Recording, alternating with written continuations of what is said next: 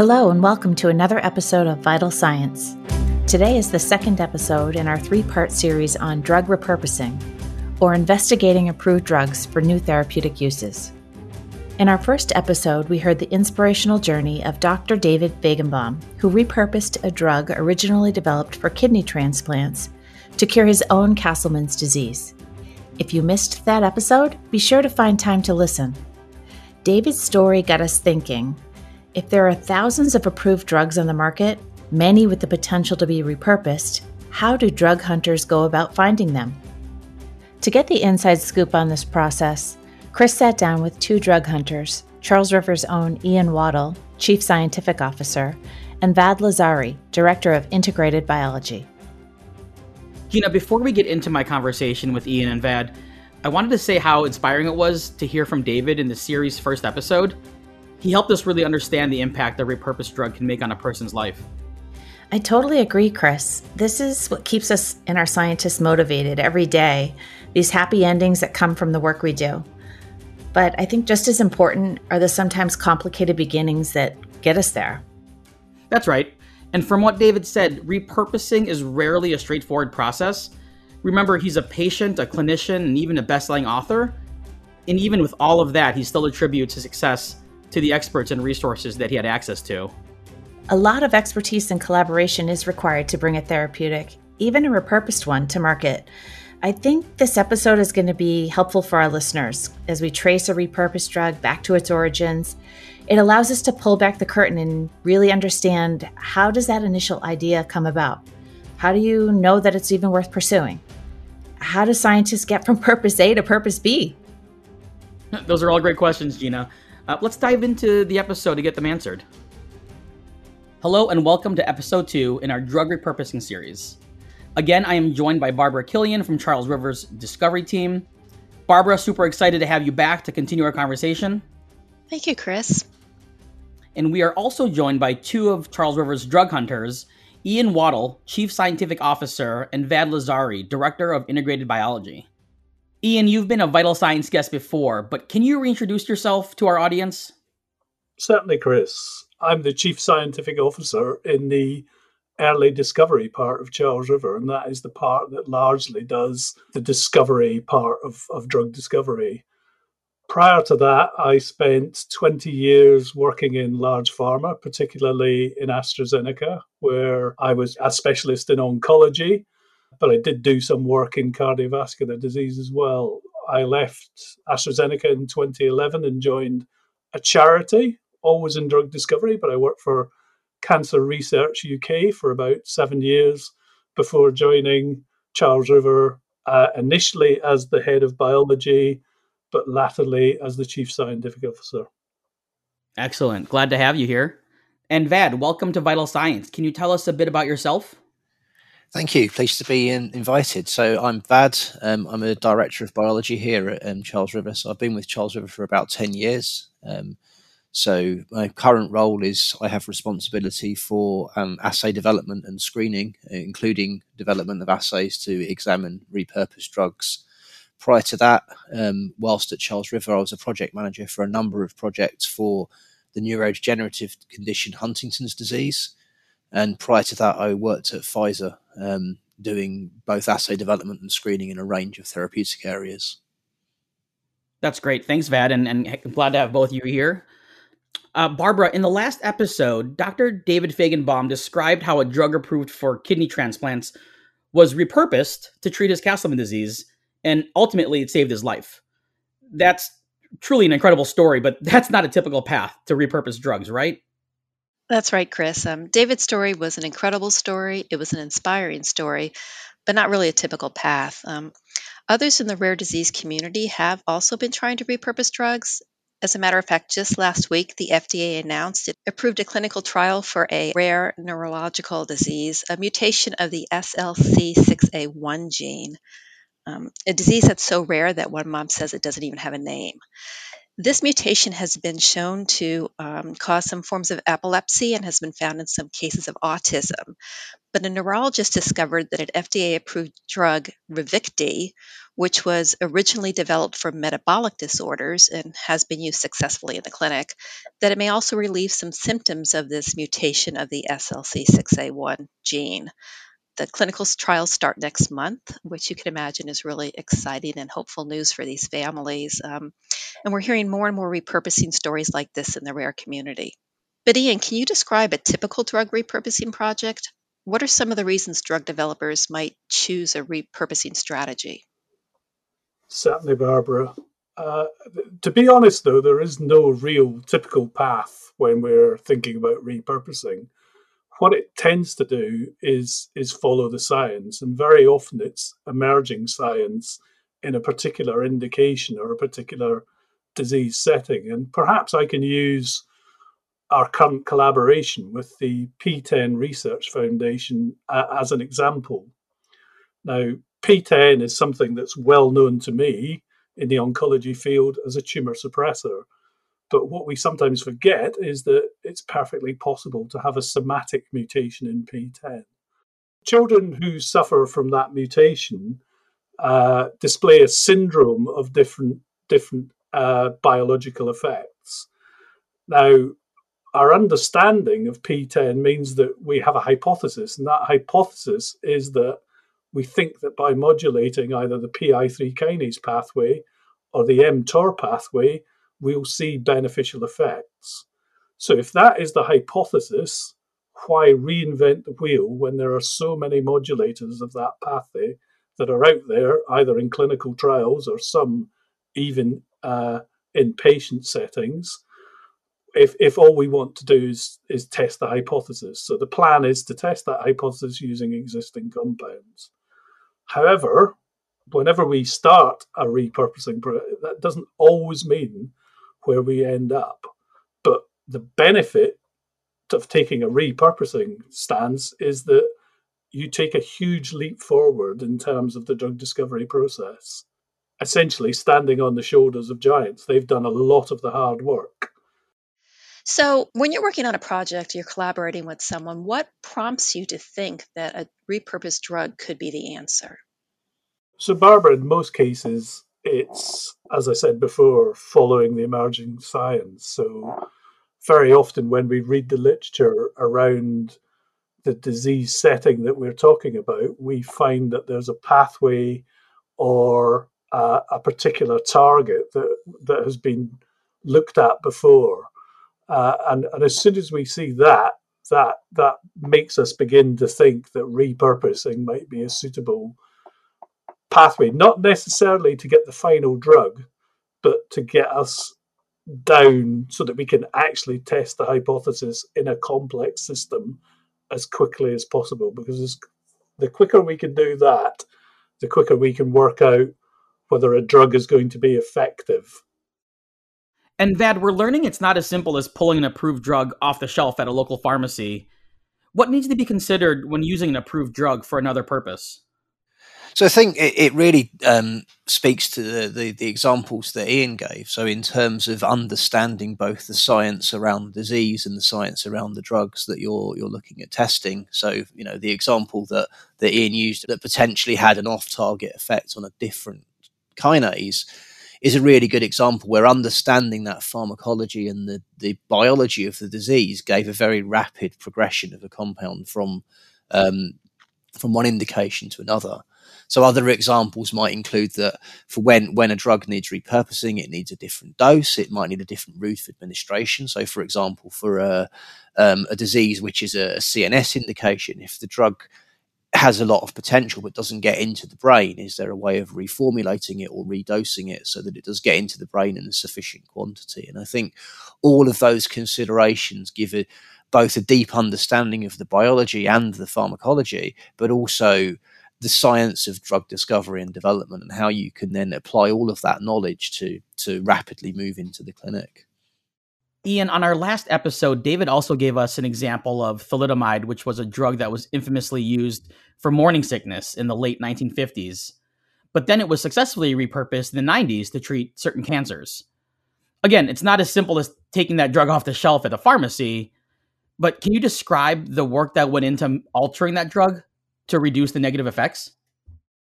Thalidomide is actually a really interesting case, and it often surprises people that it's still very much in active use.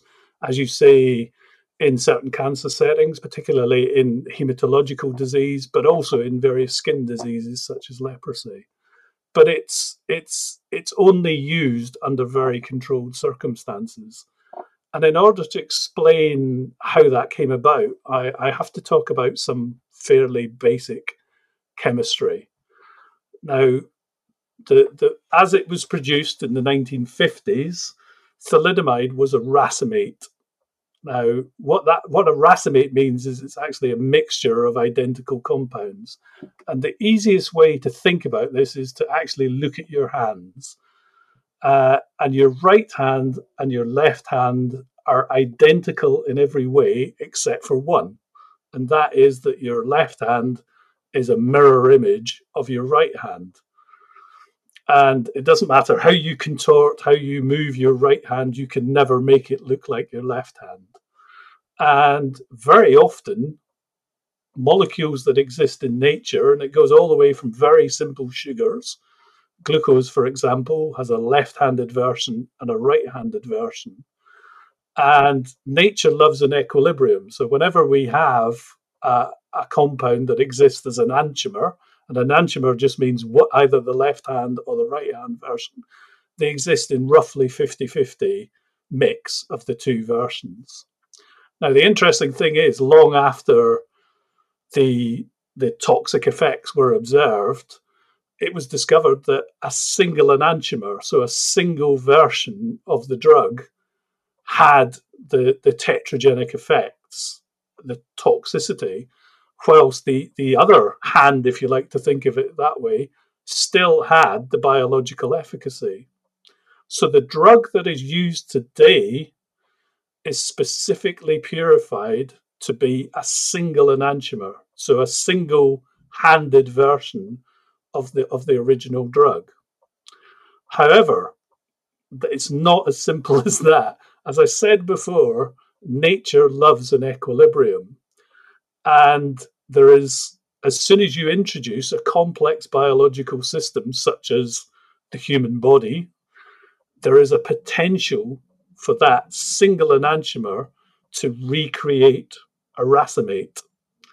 And that is why, even today, there is no safe dose of thalidomide, and it can really only be administered and used under very specific conditions and in very specific indications. Wow. Ian, that just goes to show how complex both the biology of the disease is, but also the complexity of these drugs that we're using to treat these diseases. So it sounds like in some cases, in this one, it was dividing the two enantiomers. But in some cases, um, when there is either toxicity or there is something that may need to be changed on a drug, I've often heard of that you need to reinvent a drug. Can you explain a little bit of that to us? Why repurposing sometimes also includes reinventing? Certainly, Barbara. Let, let me take you back to what I think both Vad and I mentioned earlier repurposing is a fantastic tool to get us very quickly down the path in terms of drug discoveries. And I often use the phrase standing on the shoulders of giants. But that doesn't necessarily mean that it will get you all the way there in the sense of it will be right for the new disease setting or the new characteristics of the biological effect that we're trying to create. Very often, we've got to alter the compound to make it better in that therapeutic setting. And that means that often we've got to add what we call an inventive step. It is not always at the pharmacophore, so that is the bit of the molecule that drives the biological effect. Very often, it's about making the compound have a longer half life or making it more lipophilic so it has better tissue penetration as we move to a different disease setting. And as we mentioned in the last episode, repurposing drugs can take five to seven years out of the drug development process, but that just shows that it, you're right. It doesn't take all the time away, but as you say, it really gives them a nice head start. Absolutely. Ian provides some nice insight there. A repurposed drug may not be used in the same dose or even in the same form, and in the case of thalidomide, could require a lot of bench work to be reworked in a way that is valuable and safe in another context. It's a good reminder that repurposing isn't always as simple as it sounds. It's not as easy as just switching out a label. It always requires some level of innovation. I mean, in some cases, that will mean looking at the drug through a different lens to see the potential of an off target effect. But in other cases, you'll need to reinvent the drug by possibly reordering the chemical components to achieve your goal. And there are also instances when the repurposing track is just the first leg of a journey, an efficient way to test a hypothesis. Often, this allows researchers to fail faster in one approach before settling on another, which can be valuable in itself. No matter the outcome, there's clearly a lot of effort involved, even if, as Ian said, you're standing on the shoulders of giants. It also makes you wonder how do drug developers find these giants in the first place? Let's hear from Vad on how scientists go about identifying compounds that might be candidates for repurposing. Vad, I learned that compounds are screened using something called a, a repurposed compound library. I, I incorrectly imagine bookshelves full of, of pill bottles. But what does a repurposed compound library actually look like? So a repurposed library is essentially a, a small collection of of, um, of, of drug or drug-like molecules called compounds that are um, as well characterized as is possible to be. So, as, as Ian pointed out, a number of repurposing efforts have been with drugs that are currently on the market or variants of drugs that are currently on the market, and um, as, as he correctly pointed out, this can shave a number of years off that discovery and development process because a lot of the hard work has been done for you. So, in terms of a repurposed library, it is a, it's a much smaller collection than some of our um, HTS collections, which are much more varied because they're focused in on drugs or drug-like molecules that are already proven to be safe, effective, have got known modes of action and potentially some known off-target modes of action as well, so that that process of characterization and development of those molecules can be shortcutted. So, as I said earlier, I've been following these repurposing drug stories, and the example I gave earlier was a drug for a metabolic disease that will be hopefully used for a neurological disorder. Um, so, when you're when you're trying to pull these libraries and choose which compounds to screen, is it typical to hunt for a a drug that might be in a different therapeutic area? For example, um, a cancer compound used for a neuro screen. How do you choose these repurposed libraries?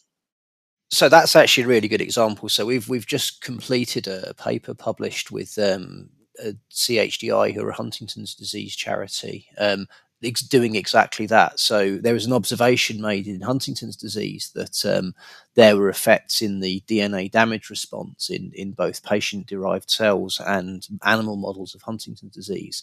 And one of the targets of the, or one of the enzymes involved in the DNA damage response is a kinase called ATM. And there were molecules that were published that were known ATM inhibitors, but the properties of those molecules weren't perfect. They weren't brain penetrant. They weren't quite potent or selective enough. And so through repurposing, first of all, we used the molecules that were available in the public domain to test the hypothesis and show that we were able to inhibit ATM and, and affect that signaling pathway. And through our chemistry and screening capabilities, we optimized those molecules to create the much more potent and selective variants of those ATM inhibitors that were potential therapies for Huntington's disease. Wow, that's a great example of reinventing exactly what Ian mentioned before the need to reinvent a drug when you find that hit. So I can imagine some of the tools um, that you have available now that maybe weren't available before to help you with things like reinventing drugs. Um, what other new technologies are out there that have kind of helped you repurpose and reinvent these drugs?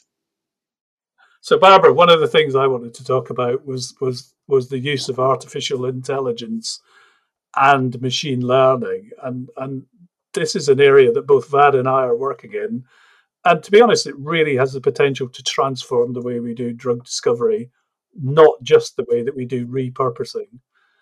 In in the hope of not overly simplifying things, it's essentially the use of large data sets of either public or private data to try and make models that predict the biology in the therapeutic setting that we're interested in. Now, this can range from virtually fitting compounds into non binding sites all the way to actually modeling how the compound will actually interact with pathways in a complex biological system.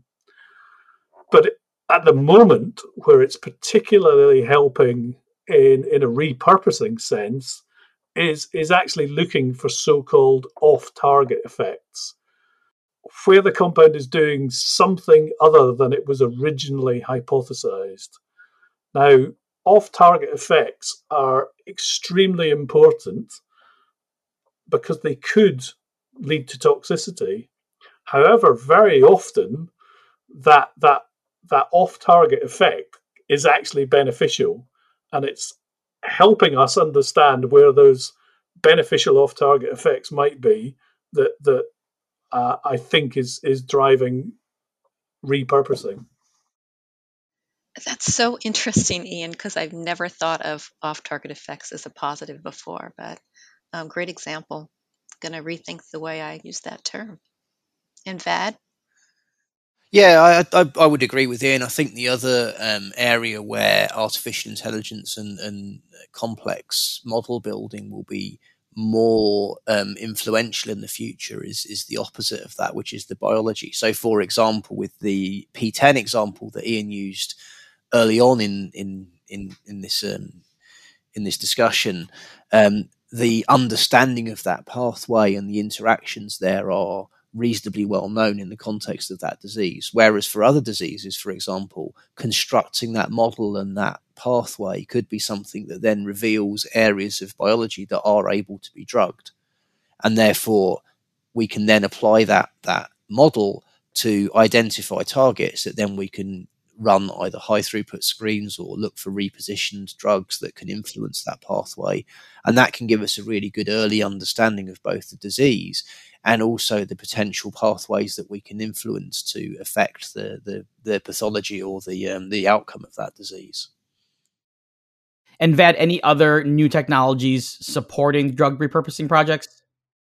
Yeah, a really good example of that is um, some of the advances that have been made in, in the field of proteomics and um, compound off target identification. So, as Ian's, Ian and Barbara both quite rightly said, the identification of, of modes of action outside of that for which a compound was originally designed as a drug can be a, a really good lead into um, a, a repurposing campaign. And so, where we do see compounds that potentially are working in a disease model, but perhaps um, through some careful science um, are not believed to be interacting with the target that they were designed for. One of the things that we can use is um, a proteomics assay where the compound is, is synthesized with a, a method of capturing both the compound itself, but also the protein target that it's bound to and then we can use our proteomics facility to identify that protein.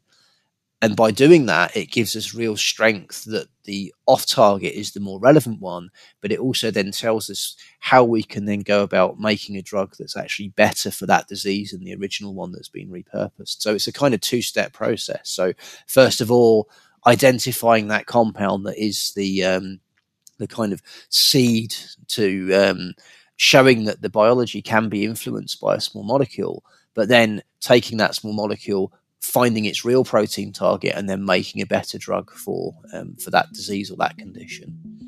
So reinventing and optimizing. Absolutely.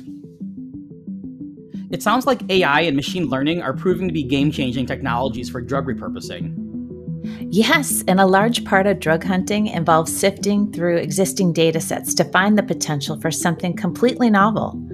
Automating that process in some fashion can save scientists a significant amount of time. And time is something these patients often do not have. Shaving years off the development timeline for a therapeutic can be life changing, especially for patients living with a rare disease for which there is little or no treatment for. And in the case of a global pandemic, scientists were racing against the clock to develop a COVID vaccine last year. And AI was hugely helpful in enabling the repurposing of existing compounds. Let's hear more on this from Ian and Vad, who were directly involved in these efforts. So, in the last episode, we also learned that over 400 drugs are repurposed to treat COVID 19 patients. I guess I just want to ask the two of you what lessons did you learn from COVID 19 repurposing that you see maybe could be the future of global health? Any lessons learned that um, you take into your drug development? You're absolutely correct. And that is something that, that VAD, myself, and many of our colleagues in Charles River were, were involved in. And whilst it's true that there were over 400 compounds that were repurposed to treat COVID, one of the things we need to remember is that the vast majority have not and sadly will not be successful. And when I say that, I actually do not see that as a failure. Drug discovery is incredibly hard. And what was really pleasing in the pandemic was that the global community actually came together and collaborated to fight the disease. And for me, that's the real lesson is what we can achieve when we work more collaboratively and openly.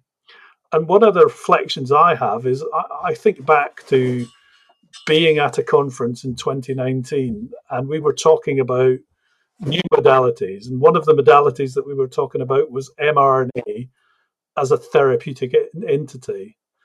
But I'm not sure that very many of us were thinking that by the first half of 2021, hundreds of millions of us would actually have taken them. And, and when you think about either the Pfizer BioNTech or the Moderna vaccine, in its simplest sense, that is exactly what happened. So for me, it's all about working collaboratively and working faster to get therapeutics to patients quicker. Yeah, let's hope that continues that, any lessons you're going to take? So one of the things that was really positive about the the, the clinical trials that were, were, were run during the pandemic was the identification of, of, of, agents that did work. So dexamethasone is a very good example where it treats the uh, inflammatory condition caused by both the COVID virus and the body's response to it. And identifying dexamethasone and sharing that information rapidly meant that it was able to be used to treat a, a vast number of patients. Um, and also by doing the trials in a in a correct manner and and um, sharing data that didn't work, it meant that effort was then spared in in treating patients with drugs that didn't work in favour of ones that did. And I was amazed um, how quickly and how widely all those results of those trials were shared. That's another collaborative effort of the openness of this data. Ian, I'll start with you. As a drug hunter, you know, what excites you most about drug repurposing? It's it's actually exactly what Barbara just said. It's it's it's about working collaboratively. It's following the emerging science, working collaboratively to speed up the whole drug discovery process by not constantly reinventing the wheel. That's great. And and VAD, I think it's um, the, the, the the speed at which um, we're able to to potentially help people, um, and also knowing that there are a number of diseases where there are no known treatments, um, being able to apply that knowledge to try and help people. For me, I mean, what I learned and was excited most from from our from our talk today was really standing on the shoulders of giants. What Ian, what you said about getting that head start, and again, also I, I I love the fact that you know through the pandemic, the collaboration that we've seen globally of, of lessons learned has has really helped accelerate uh, whether it's a vaccine or a therapeutic to help us. I want to thank Ian, Vad, and Barbara for their time today. I really hope our listeners learned a bit more from this episode about how drugs are repurposed by our drug hunters. Thanks, Chris. I really enjoyed the conversation. Thank you very much. And I look forward to our next episode. Thank you, Vad, Ian, and Barbara, for grounding us in the science behind repurposing a drug. As we learned today, the road from purpose A to purpose B is rarely as simple as applying the same route and dose to a new disease. First, its potential must be recognized, and then, only through innovation, resourcefulness, and troubleshooting, is it able to be reimagined as a repurposed, but wholly unique therapeutic. Not an easy process, to be sure, but the payoff is worth it. In reviewing the groundwork that's already been laid, scientists can leverage existing research to push their drug development forward in more efficient ways. Repurposing allows researchers to learn from fellow drug hunters, and to sidestep avoidable pitfalls in bringing treatments to market more quickly. As Barbara mentioned in this episode, one drug that was being used to treat metabolic disease is now being repurposed in a clinical trial for a neurological disorder. This condition is so rare, it doesn't even have a name. Imagine the potential we would have to treat human disease if we could find ways to pool our collective expertise and make it easily accessible to researchers. This is why many individuals in the field are focused on developing tools to facilitate drug repurposing and enable collaboration among drug hunters across the globe. Among these trailblazers is Sanath Ramesh, a tech engineer and father working to help his son, as well as other families who are battling a rare disease. Next episode, Sanath will tell us more about his personal quest for a cure and his inspiration for Open Treatments, the new platform he's developed to support others in their repurposing journey. Until next time, thanks for listening.